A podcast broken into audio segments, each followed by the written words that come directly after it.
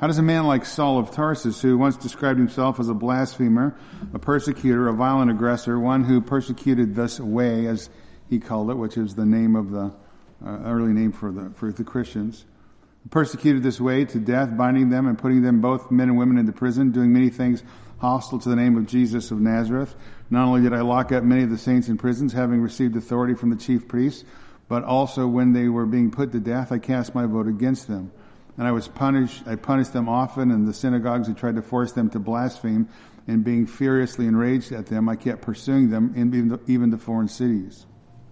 How does a man like this, a man like uh, uh, Saul of Tarsus, suddenly become the Apostle Paul? No longer a hater of Christ, no longer a hater of Christ's people, but now a lover of Christ and a lover of Christ's people, and the foremost proclaimer of the gospel to the Gentile world.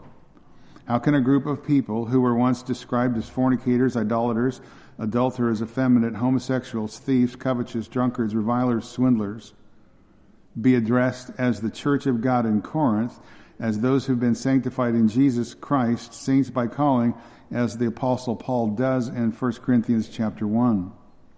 Paul immediately gives the answer to that question when he says they were justified in the name of the Lord Jesus Christ and in the Spirit of our God. The point is that justified people who are declared by God Himself no longer guilty of their sin and positively righteous in Christ, listen, they are different from who they used to be. That's it. They're different from who they used to be. Because salvation is not just something you believe, salvation has a practical effect on those who are saved. Salvation changed the Corinthians. Salvation changed the man Saul of Tarsus. Salvation changed and completely transformed uh, the life of John Newton. And, and this is what we're looking at at this portion of Scripture. What it looks like to be saved. What it looks like to be justified. The, the transformational life of righteousness that what that looks like in the believer's life. A life that God Himself, through Christ, has provided for His children. It's a life of obedience, a life of obedience to the Word, and it's a life lived in the power uh, and in the person of the Holy Spirit. Now, last time when we were in this portion of Scripture, we were looking at what I termed the doctrine of our union with Christ. The fact, chapter 5, we used to be identified with Adam, now no longer. Right? Because of our union with Christ, we're forever identified with Christ. So justification not only breaks the relationship we once had with Adam, it brings us into full union with the Savior. Because once we're justified, we're not just saved, or once we're justified, we're saved, but we're, but it's not just a forensic declaration. It's just not some uh, statement. It's a reality. It's a reality, period. Once we're justified, there's a transformation of life.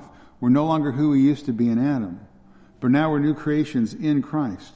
And we're going to continually, progressively look more and more like Christ. And if that's not a reality in your life, then very simply, you're not saved. If you're not looking more and more like Christ, then you're not saved.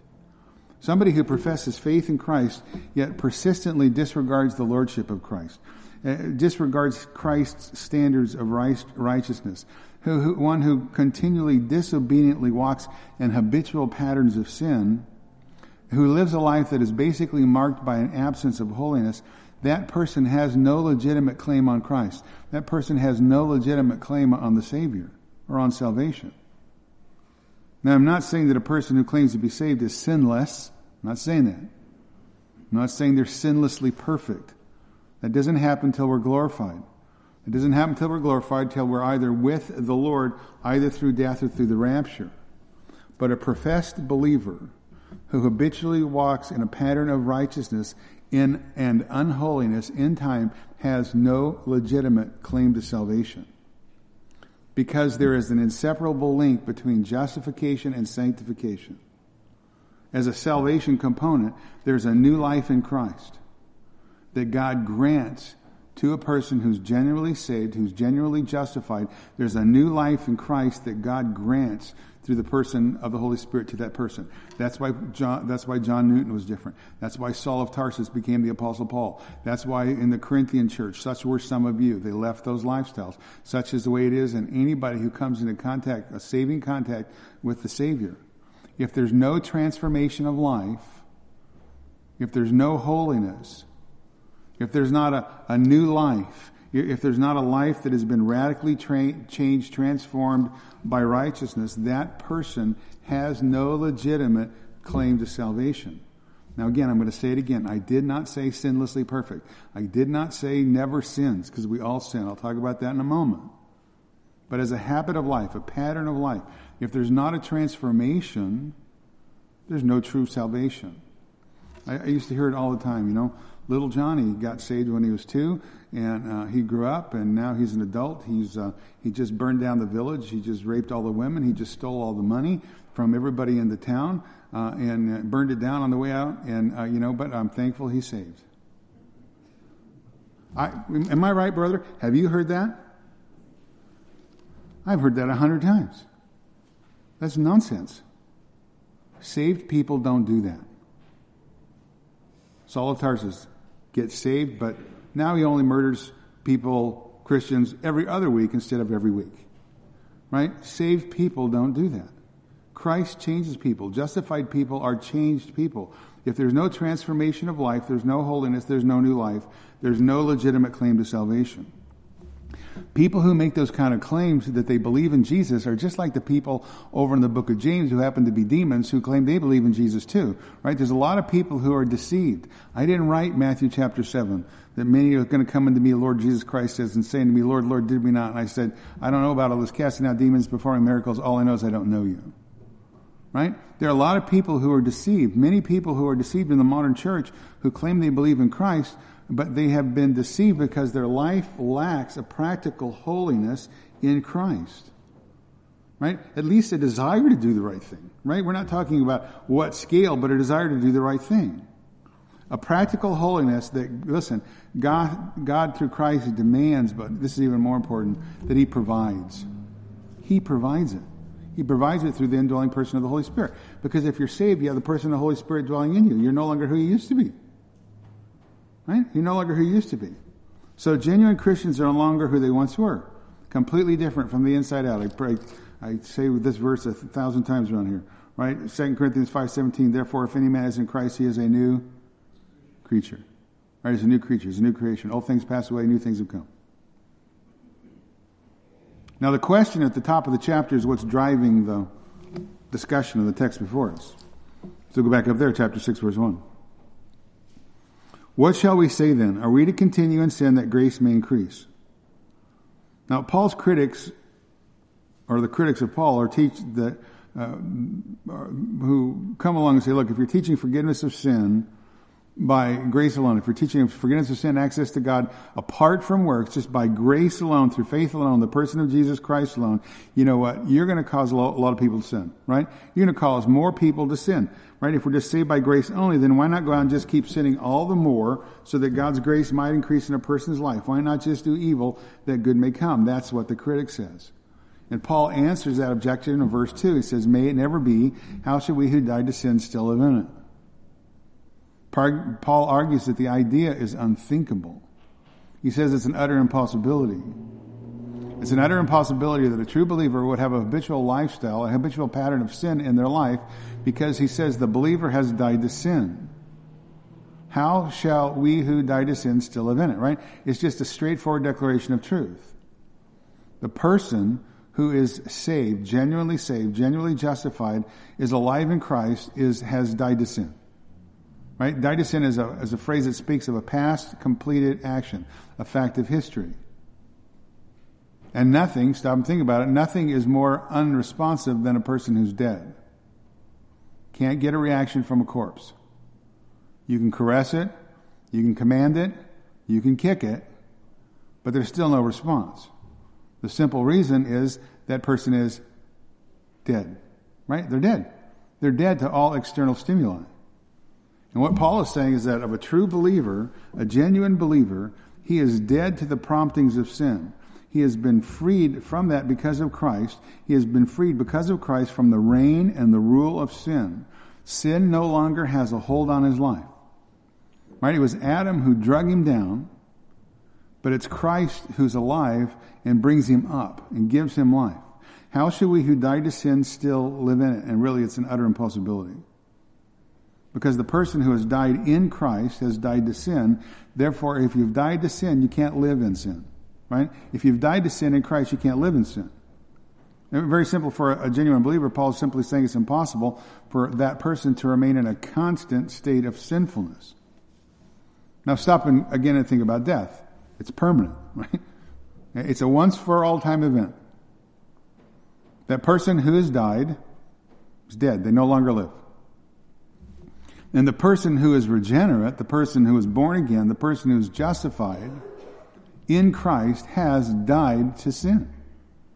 There he therefore cannot possibly live in sin if he's died to it. I mean, it's not only irrational, it's unbiblical. So to drive the point home, remember last week, Paul gives an illustration. It's verse 3. Do you not know that all of us who have been baptized into Christ Jesus have been baptized into his death? And remember, I told you this verse is an analogy. It's a picture. Paul's using a physical illustration to try to teach a spiritual principle. He's not talking about water. He's not talking about water baptism as a means of salvation. The point of the analogy is to teach us a spiritual truth. And the use of baptism by Paul is a picture, or Paul's use of baptism is to help us understand that just like in baptism, what happens? You, you get in, right? You get immersed into the water. And your union with the water completely, thoroughly changes you. It changes you from a state of dryness to a state of wetness. And that's the picture that Paul's trying to put forth here for the believer. That the moment he is saved, that person has been immersed into the person of Jesus Christ. Therefore, that person immersed into the person of Jesus Christ has been completely changed, completely transformed, thoroughly and permanently from one condition to another.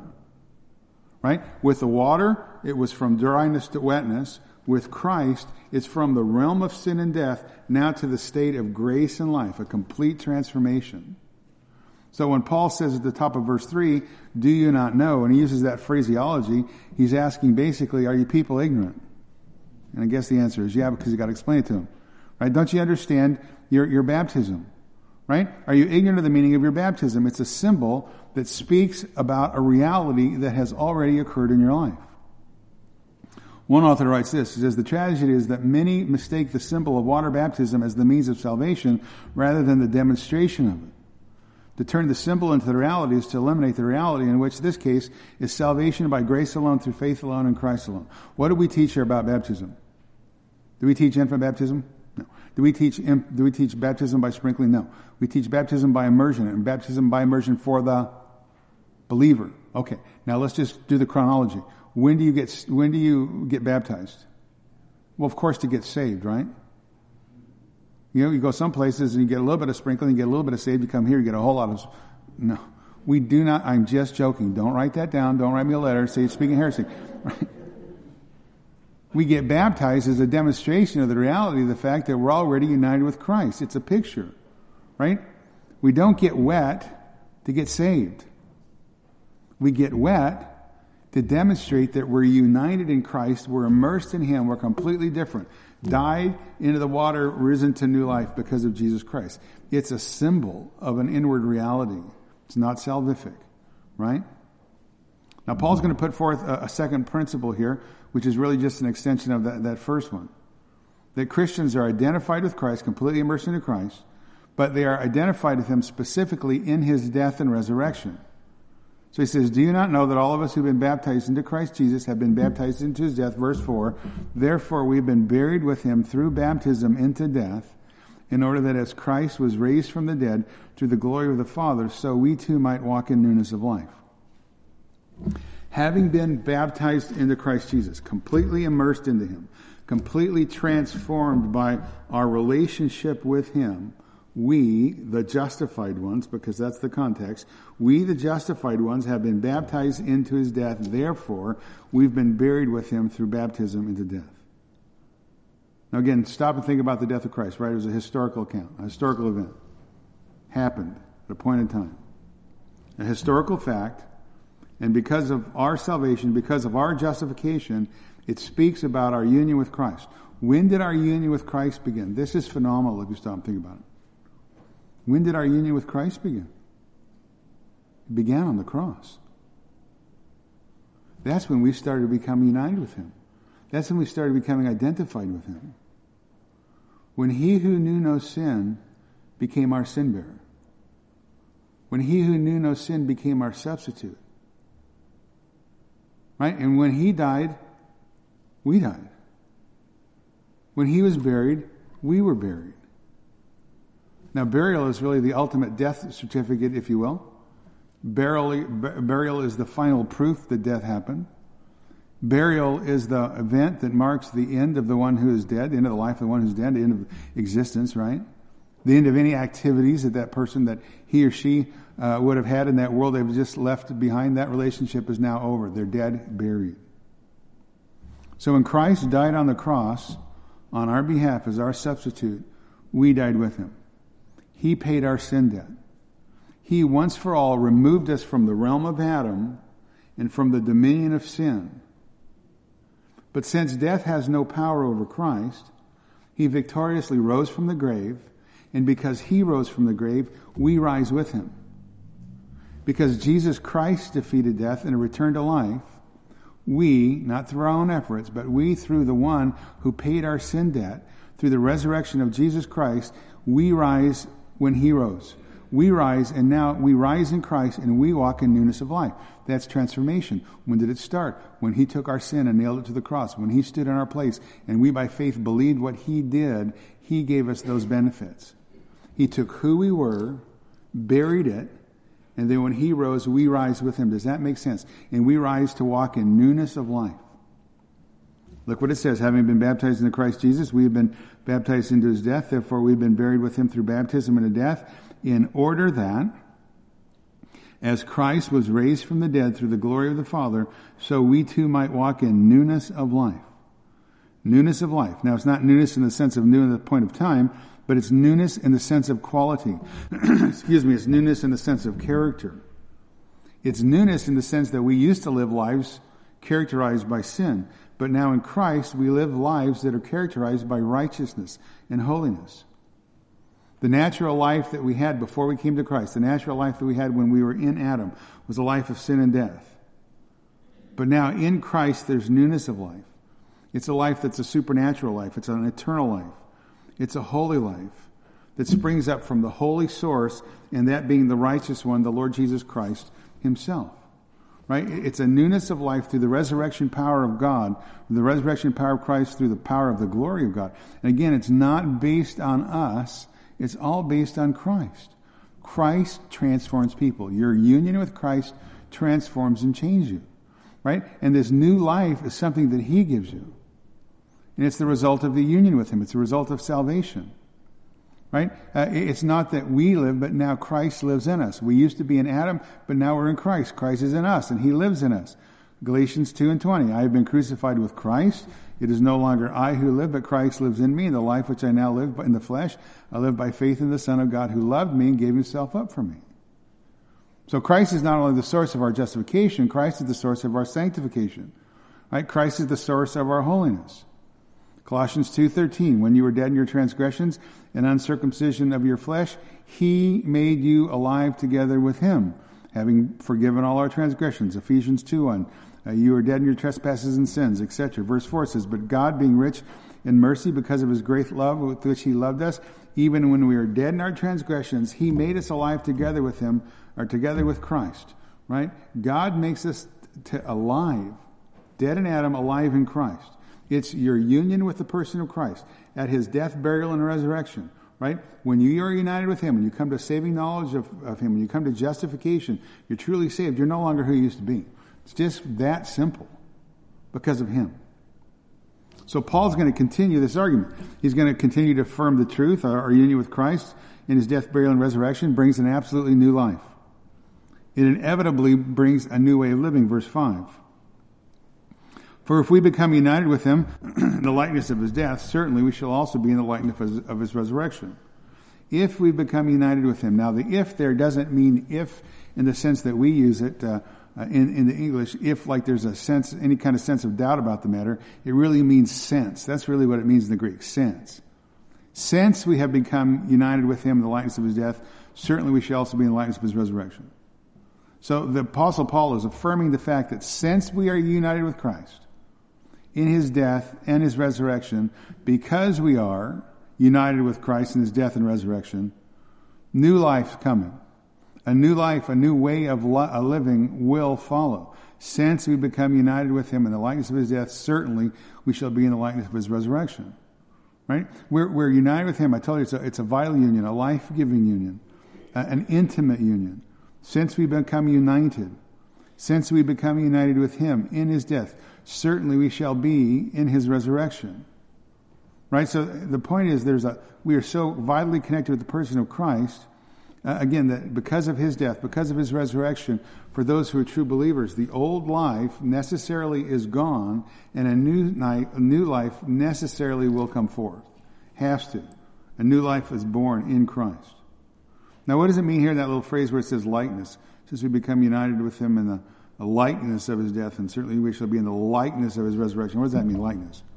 Well, all that word likeness means is that our death and our resurrection are not identical to the Lord's in every single aspect. Uh, everything that happened to him was unique to him uh, because of who he is, who he was, right? Uh, uh, the eternal Son of God. Everything that happened to him, therefore, specifically is unique to him alone. It can never be exactly true of us. Uh, for example, we will never know the, the suffering of Christ, right? How's that? Because he was the sinless Lamb of God. When we suffer in this world, we're born sinful. When we suffer in this world, we're probably deserving to get anything that comes our direction, not him. Right? There's a distinction between us. Uh, Romans 8 3 uh, helps us understand the word likeness. We're told that Jesus Christ came into the world in the likeness of sinful flesh as an offering for sin. Right? There's a, there's a resemblance, but there's a distinction. Christ was sinless. Christ was divine. He came in the likeness of sinful flesh. he came uh, uh, in something that resembled sinful flesh, but he himself knew no sin. And that's the idea that, that Paul is trying to bring forth here in 6 5. For when we, for if we become united with him in the likeness of his death, certainly we shall be in the likeness of his resurrection.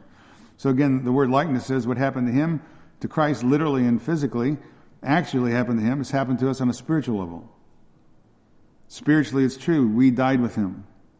But we didn't literally, physically, excuse me, die with him when he died, right? We weren't there. Right? We weren't literally, physically there on the cross, but spiritually we were. When Adam sinned way back when, right? We were not literally there with him, but we were there, right? We were there spiritually with him. So what he's saying is we're going to never, never completely understand his death, that he died from his standpoint, as one who is literally and physically one who came as Christ did to bear the sin of the world as the sinless substitute, right? Who bore God's wrath against our sin, but the effects of his death and his resurrection are passed on to us, right? Because we're united to him spiritually. Does that make sense, I hope? Right? In the likeness. For if we become united with him in the likeness of his death, certainly we shall also be in the likeness of his resurrection. Right? Well, what does that whole sentence mean? Well, if you just take it a whole, notice this. It speaks of something of great certainty, right? Since we have, certainly we shall be also, right? Since we have, certainly we, shall, uh, shall also be, right? Certainly we shall be in the likeness of his resurrection. It means now, presently, as a present reality, something that refers to, right, this present life. Again, it's a continuation of what he just said back in verse 4, where he says, Therefore, we have been buried with him through baptism into death, so that as Christ was raised from the dead to the glory of the Father, so we too might walk in newness of life, right? When are we to walk in newness of life? Tomorrow? No. Right now, right? Moment you get, you get uh, united with Christ, the moment you're saved, right? When are we to walk in newness of life? You're granted that life immediately in Christ. When are you to walk in it? Right now, presently in this world. Right? If we become united with him in the likeness of his death, right? If you've died with him, certainly you shall be, uh, uh, you shall also be in the likeness of his resurrection, right? If you've died with him, you're raised with him. Right? It's just a continuous action. You take, take part in his death, you're going to take part in his resurrection. If you take part in his resurrection, then you're going to take part in a new life right now, transformation of life. That's why Paul didn't go on killing Christians. He was changed from the inside out. That's why Newton walked away from his life and, and went to a completely different lifestyle, right? Changed from the inside out. Look down at uh, verse 11. Romans uh, 6, verse 11. Even so, consider yourself to be dead to sin, but alive to God in Christ Jesus. Right? Since you become united with him in the likeness of his death, certainly we shall be also in the likeness of his resurrection. Right? Since you've died to the reign and to the dominion of sin, or because you've died to that old reign, that old dominion, and because you've been raised by Christ to have a new life, to walk in newness of life, since you live now in the realm of grace, here it is, live like it. Live like it. Consider yourselves to be dead to sin, but alive to God in Christ Jesus. Right? Christ is the head, right? If the head is raised, the entire body is raised. He brings life. Did you know that Jesus is a Savior? That Jesus not only saves us from our sins and some kind of a court case in the distant future, He actually saves us from our sin. He actually transforms our lives, right? Amen? Are you different now than who you used to be? That's what He's saying. You should be if you're genuinely saved. Since we become united with him in the likeness of his death, certainly we shall also be in the likeness of his resurrection. Right? The apostle is just saying, look, the Lord's relationship to sin and death has completely changed us who are in him. Right? We are in him. When he rose, we rose. Right? He was dead, he rose to life. In him, we have a new life. Now, one day, what's true on a spiritual level is going to be true on a literal level. One day we're going to enter into glory. When we enter into glory, we're going to be just like him, right? One day we're going to be spotless, right? We are going to be sinless, faultless, blameless, perfect, glorified. Paul, Philippians 3.20, for our citizenship is in heaven, from which we eagerly await for a Savior, the Lord Jesus Christ, who will transform the body of our humble state into the conformity with His body of glory, or the body of His glory, by the exertion of the power that He has, right? One day we're going to be like Him. When we see Him, we'll be like Him, right? Today we're still in these bodies of flesh, right? Today we are conscious of the weakness of our flesh, the frailties of our sin and our failure. One night, one day we know we're going to be like Him. One day we're going to be absolutely changed. One day we're going to be with Him in glory. And that, then Paul says that corruptible is going to put on incorruptible, right? That mortal is going to put on immortality. Uh, 2 Timothy 2, uh, 2 and 11. It's a trustworthy statement. If we died with Him, we'll live with Him, right? If we endure, we'll reign with Him, right? Our, our position is guaranteed in Christ. So in Christ, we're under the reign of grace, right? And, and, so powerful is the reign of grace that sin has been defeated in our lives. The devil, uh, hell have been defeated because of Jesus Christ and our union with Him. Jesus Christ gives us victory. Now, the believer is united with Christ in Christ. Christ is in us. Christ is in the believer. And the believer is already delivered spiritually from that old reign, from the reign of sin, right? The reign of death. How shall we who died to sin still live in it? Now look, I want you to know this. I'm jumping ahead of my notes here, but he's not asking you to do anything. Right? You've been delivered and you're going to do this if you do. He's not telling you to do anything. He's just telling you the truth. He's just telling you the truth, right? He's making statements of fact. Got to think. Statements of fact. How shall we who died to sin still live in it? Again, you can't. The believer is dead, died to sin, right? The believer died to that old life in Christ that he might be raised to a new life. Therefore, we've been buried with him in baptism into death, so that as Christ was raised from the dead through the glory of the Father, so we too might walk in newness of life. Verse 5, for if we become united with him in the likeness of his death, certainly we shall also be in the likeness of his resurrection. Right? Then he comes to verse 6. And he says this, knowing this, knowing that our old self was crucified with him in order that our body of de- our body of sin might be done away with, so that we would no longer be slaves to sin. So the first thing the apostle says in essence is, look, you guys should have gotten this already, right? You should have figured this one out. This should be common knowledge. This should be something that is so obvious and certain amongst believers. Knowing this. Well, knowing what? Knowing that our old self was crucified with him. Now, do you know that? Before I told you tonight. Do you know that? Do, uh, do, you live your life in light of that truth that your old self was crucified with Christ? Right? Is this something that is absolutely obvious to you and certain about your lifestyle? And again, do you understand what it means when he says, knowing that our old self was crucified with him? Again, it's an essential understanding. Now, what does it mean? Our old self, what does it mean knowing that our old self was crucified? What does old self mean? Or I think in some of the translations it says our, our old man, right? Authorized version, King James, New King James. Well, let me tell you what old man or old self doesn't mean. Old self here or old man does not refer to our carnal nature, to our flesh. We, we do battle with our flesh. That's not what he's talking about. It's not talking about our lusts and our affections. Neither does old man mean the former in the sense of chronological age. The word old happens to mean something that's completely wore out something that's useless, something that's only fit for the scrap heap. So, in the entire context of the passage from chapter 5, verse 12, our old self or our old man refers to who we were in Adam. Somebody wrote it like this the unregenerate in Adam man. That's what it means. The old self, the old man, is the unregenerate in Adam man. Our old self, our old man, is who we used to be in Adam, who we once were, past tense, but now we're no longer. Right? The Christian was once in Adam, but now the Christian is in Christ. And I want you to put a mark there because we're going to kind of come back. But then I want you to take your Bible and I want to show this to you. Right? I want you to look over the book of Ephesians.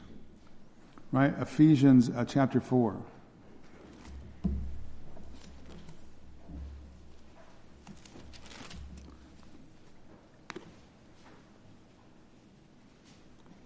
In verse uh, 22.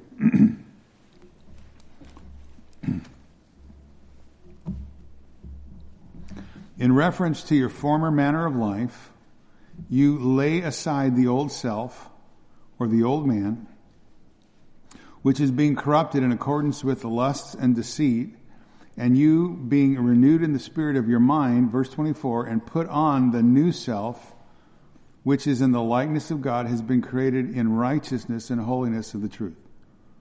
All right? The old man's gone, the new man's put on. Turn over one more book. Uh, two books. Colossians. Colossians chapter 3. Verse 1.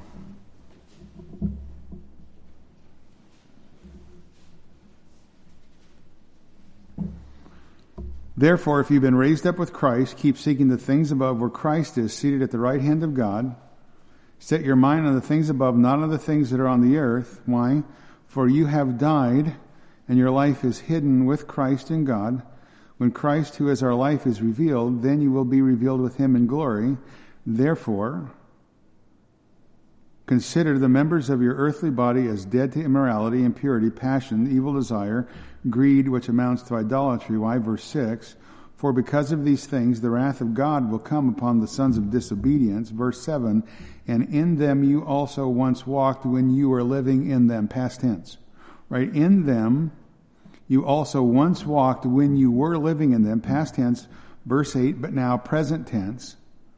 But now you also put them aside, put them all aside anger, wrath, malice, slander, abusive speech from your mouth. Verse 9, do not lie to one another. And here's the reason. Do not lie to one another, since you laid aside the old self with its evil practices and have put on the new self, who is being renewed into a true knowledge according to the image of the one who created him. Right? The old man, the old self, the unregenerate Adam man, who we once were in Adam, is gone. Right? Now go back to Romans 6. Look at verse 6.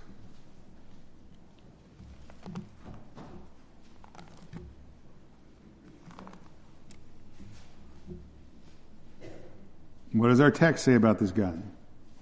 This old self, this old man. Romans 6 6, knowing this, that our old self was crucified with him. What does that mean? Our old self was crucified. Our old man was crucified with Christ. Well, what does it mean to be crucified? It means you are dead. Right? You're dead. Killed. Your old man was killed. No longer alive. Our old self, our old man was crucified with Christ. Who we used to be in Adam no longer exists. Crucified with Christ. D. Martyn Lloyd-Jones says this. We are not told that the old man has crucified himself, but that he was crucified together with the Lord Jesus Christ. I'm going to say that again. Right? We are not told that the old man has crucified himself, but that he was crucified together with the Lord Jesus Christ. In other words, the old man is the man I was in Adam, my old humanity the man that I was born under the law, or the man that was born under the law, born in sin, born under condemnation, the man that sinned with Adam and therefore reaped all the consequences of Adam's sin, the man who was under the wrath and condemnation of God.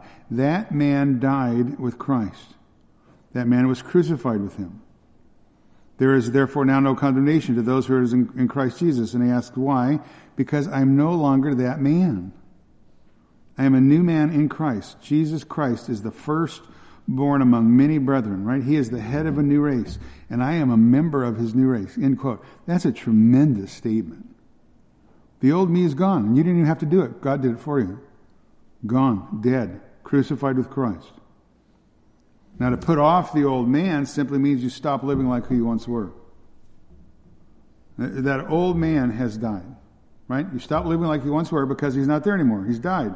He's no longer there. And you put on the new man means that you put on the, the uh, you need to live like you are now, who you are. You be who you are now in Christ. That's what he's saying. Put off and put on.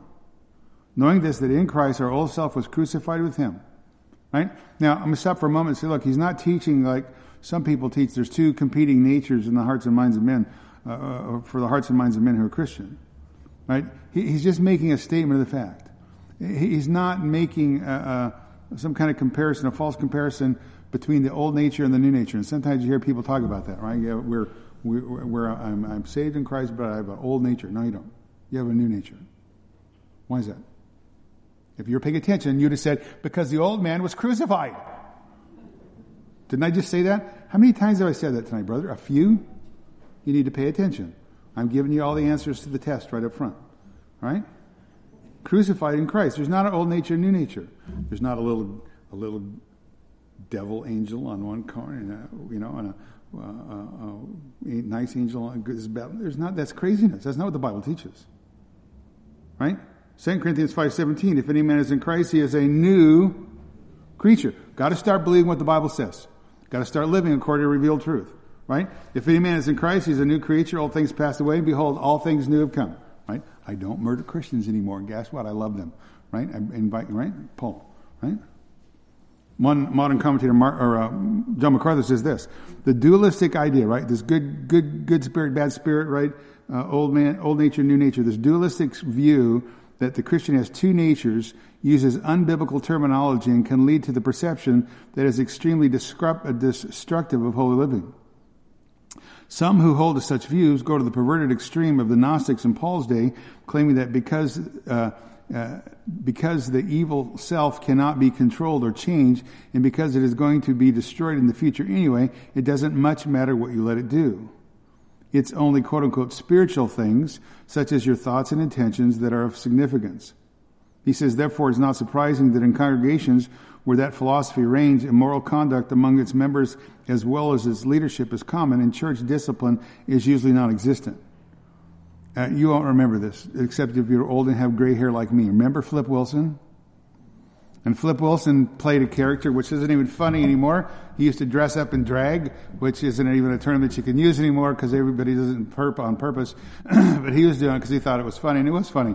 He used to dress up like his sister, Geraldine. He doesn't have a sister named Geraldine. He was a comedian, and he used to always say, "It's not my fault. The devil made me do it." When he was dressed up like Geraldine, right? And there's a whole lot of people that say it's not my fault. It was my flesh.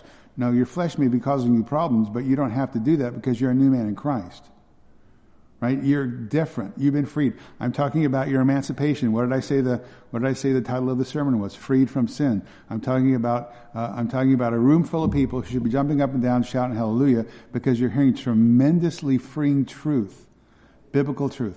You know my feelings. I'll get to your feelings in a moment. I don't care about your feelings. I don't care about my feelings. All I care about is truth. What does the truth say? Right? We don't have this old nature dualistic idea, new nature. We have a new nature in Christ. And what does Paul says? Knowing this, verse 6, that in Christ our old self, the old man in Adam, was crucified. Again, going back just in your mind to that Ephesians 4 passage, right? Ephesians 4.22, in reference to your former manner of life, you lay aside the old self, which is being corrupted in accordance with the lust of deceit, and you being renewed in the spirit of your mind, get your mind instructed by biblical truth, not your feelings, right? You being renewed in the spirit of your mind, verse 24, you put on the new self which is in the likeness of God, has been created in righteousness and holiness of the truth. So lay aside and put on. Right? Do you know what both of those are in the Greek? They're infinitives. They're, the, they're technically called infinitives of result. What does that mean? Paul's not giving a command, is what it means. It's not a command, it's not an admonition, it's not an imperative, it's just absolutely a statement of fact about what has already been accomplished for you in Christ. You have put it off, now put it on. Because you're no longer who you used to be. The old man has been crucified. Right? He says, look, this is a statement of result. You laid aside the old and you put on the new. It is an infinitive result. This is the way things are. This is reality. This is who you now are in Christ if you are saved. Knowing this, again, verse 6, that in Christ the old self is dead, crucified, and you put on the new self, which is in the likeness of Christ, in God's own likeness, right? Been created in righteousness and holiness of the truth, as it says in Ephesians 4.24. Statement of reality. Okay, now I'll get to your feelings. Because it's really nothing more than feelings. We like our feelings, right? I, I don't feel that way. Okay? Doesn't matter what you feel. Doesn't matter what I feel. I don't feel like my old self is dead. Well, the truth is objective truth, biblical truth, doctrinal truth is the old self is dead. Your feelings are irrelevant. Might be, just perhaps, might be time to inform your feelings of what the truth is. And maybe your feelings ought not to lead your life, and maybe biblical truth might ought to lead your life. Just a suggestion. Paul is dealing with doctrinal truth. And again, so far, I haven't read one thing that he's asked us to do. Go do this, count some beads, say some. No, he doesn't say anything. He just says, believe this is true. In the Greek, these are all called indicatives, statement of facts. There's no imperative here yet, just statement of facts. And it's tremendous. Knowing this, that in Christ our old self was crucified with him. Past tense, it's aorist, completed act, was crucified. Aorist passive, indicative. Again, statement of fact, historical fact, completed in the past. It's in the middle, the passive voice, which means you had nothing to do with it. I have nothing to do with it. And again, the indicative just says again, it's a statement of fact. Our old self was crucified with Christ. I mean, that's tremendous truth. That is jump up and down, shout hallelujah kind of truth. That's glorious truth. Knowing this, that our old self was crucified with him so don't let the devil or anybody else come along and fool you. And stop uh, lying to yourself that you're still in Adam. You got this good thing, bad thing going on, you know. No, that's not the issue. You're free. Slaves emancipated by Lincoln have to live like freemen. Slaves to sin, emancipated by the great Savior, the Lord Jesus Christ, have to live like freed men. Right? Freed men. I did not say sinlessly perfect, but I said freed. You can stay in the prison cell, the door's wide open. You can walk out if you want your freedom, because Christ has provided for you, for, for you, right? Freedom from sin, freedom from that old life, freedom from the domination of that old life in Adam, in, in Adam, right? The Christian is one in Christ. The old man's gone, dead, buried, crucified. Now, the only way to start or the only way to stop living like he's still around is verse 6 know this. Just know it. That our old self was crucified with Christ. Realize it's true. Understand who you are now in Christ. Remember, I said chapter 5 was to talk about how much uh, Adam screwed up the entire human race, how much he brought it down, right? People go, oh, I don't, I don't think it's fair. I don't think it's fair that I'm responsible for Adam's sin. I wasn't even there, and why am I lumped into that? You know, wages of sin and all you know, well, it's not fair that Adam, what Adam did, but it's certainly not fair that Christ has lifted you up and given you so much more than whatever Adam did for the demise of the human race, right? It's not fair. It's grace. It's God's kindness. This is resurrection to life. Martyn Lloyd-Jones again says the only way to stop living as if he, the old man, were still there is to realize he's not there. That's the New Testament. He says that's the New Testament method of teaching sanctification. The whole trouble with us, says the New Testament, is that we do not realize what we are. What we still go on thinking we are the old man and go on trying to do something to the old man that has been done. The old man was crucified with Christ. He is non existent. He is no longer there. If you're a Christian, a man may, that uh, you were in Adam has gone out of existence. He has no reality at all. You are in Christ. And if we but saw as we should, we should really begin to live as Christians in this world. We would all hold up our heads. We would be able to defy sin and Satan. We would rejoice in Christ Jesus as we ought. And Paul says we ought to know this. We ought to know this reality. I mean, again, it's a tremendous, a, a, a tremendous statement. This is who you are. Old man's dead, new in Christ, freed from sin. I don't have to be into that realm of dominion. I don't have to be dominated by my past lifestyle. I can stand, I can stand up and say no. Pretty strong. Not me, but Christ, right? I can say no. Right? So the first statement that Paul makes in kind of protecting the believer from believing this false dualistic view of the competing old nature, and new nature is our old self was crucified, right? It's true. It's already happened. Already been removed, right, from the presence and control of the old self. Not only that, the apostle goes on and says this. Secondly, you can be certain that this dualistic view of the old man and new, or the old and the new nature is uh, incorrect because of what he says next. Knowing this, that our old self was crucified with him, then he says, why, or why, in order that, in our body of sin, that our body of sin might be done away with, that we should no longer be slaves to sin. What does it mean in order that your body of sin might be done away with? What does your body of sin mean? Okay, this is going to be, I'll go slow so you can write this one down. It simply means your body that you sin with.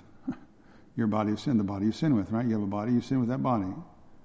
Our literal physical body, which is taken possession, or sin took possession of that. Sin used it as an instrument of evil and unrighteousness.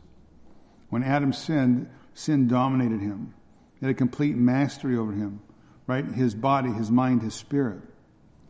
And that's still true of every person who is in Adam. They are dominated by his body of sin, by the sinful propensities of that life controlled by Adam, that life controlled under sin, that life controlled under death. That, that body of sin carries out sin in the members of his body. But remember Ephesians 2.1, you were dead in your trespasses and sins in which you formerly walked, according to the course of this world, according to the prince of the power of the air, of the spirit that is now working in the sons of disobedience, Ephesians 2 verse 3.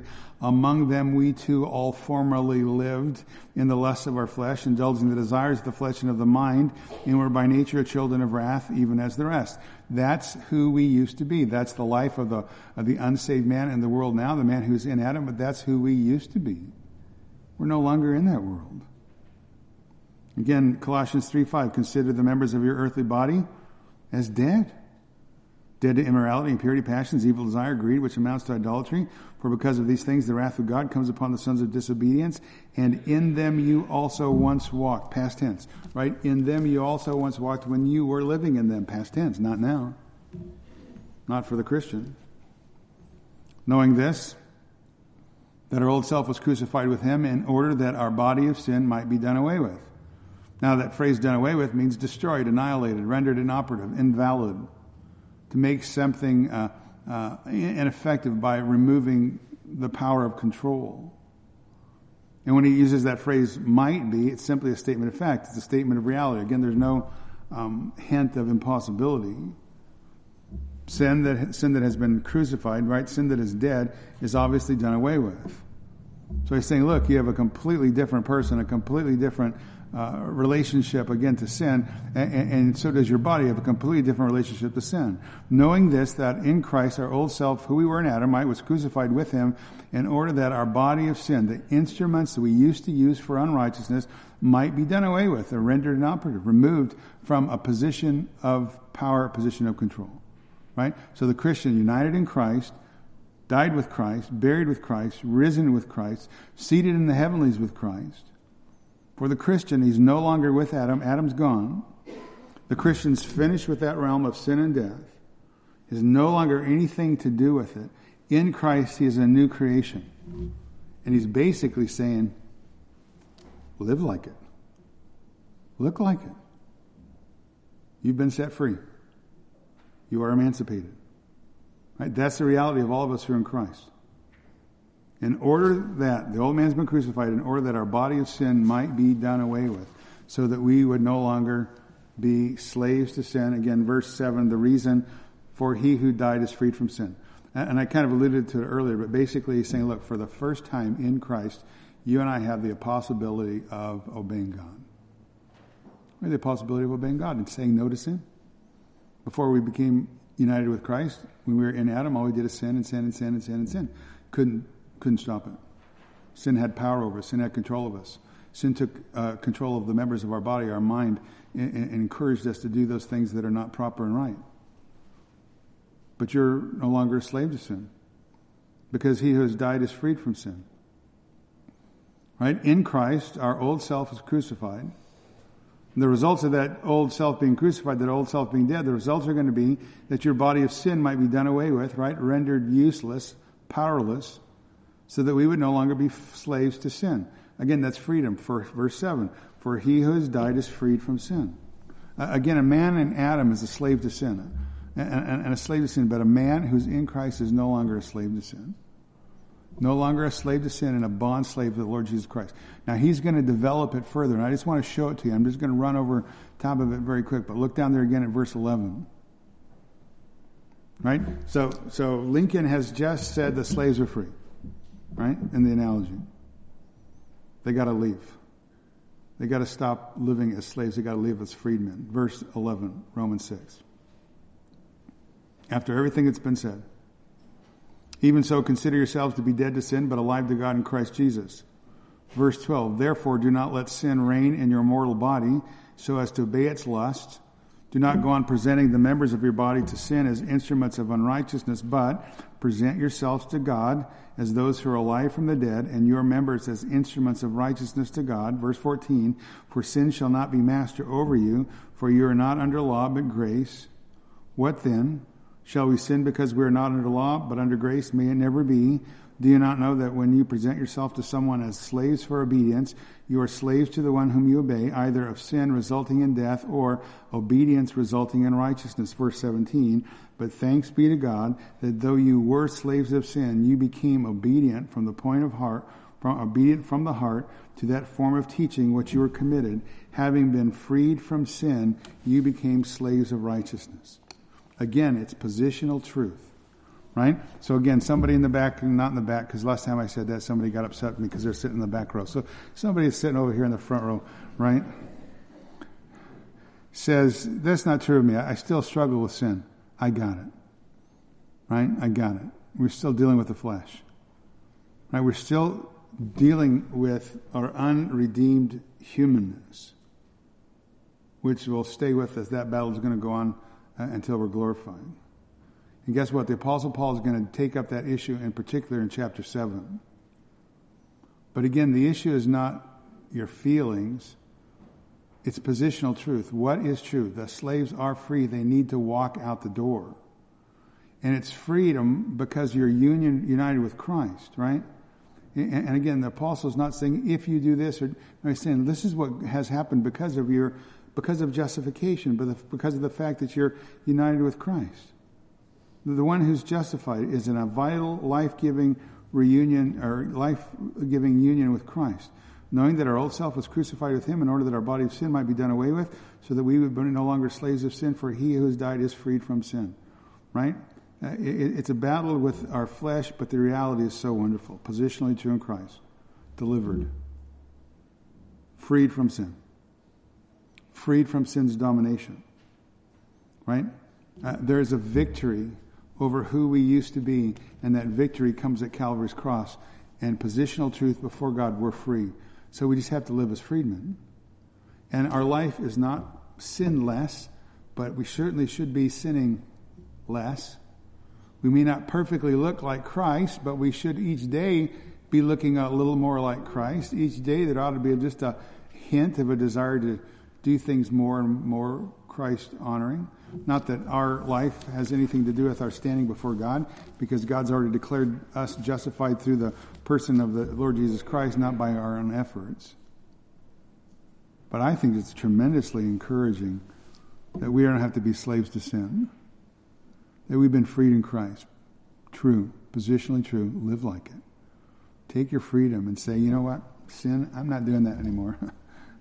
I used to think I had to because there was this good guy back. No, I don't have to do that anymore. I'm a new creature in Christ. I'm done with it.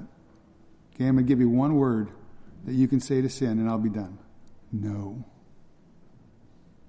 Right? I'm not doing it. You have that freedom in Christ if you take it. Father our God, thank you so much. What wonderful, wonderful truth.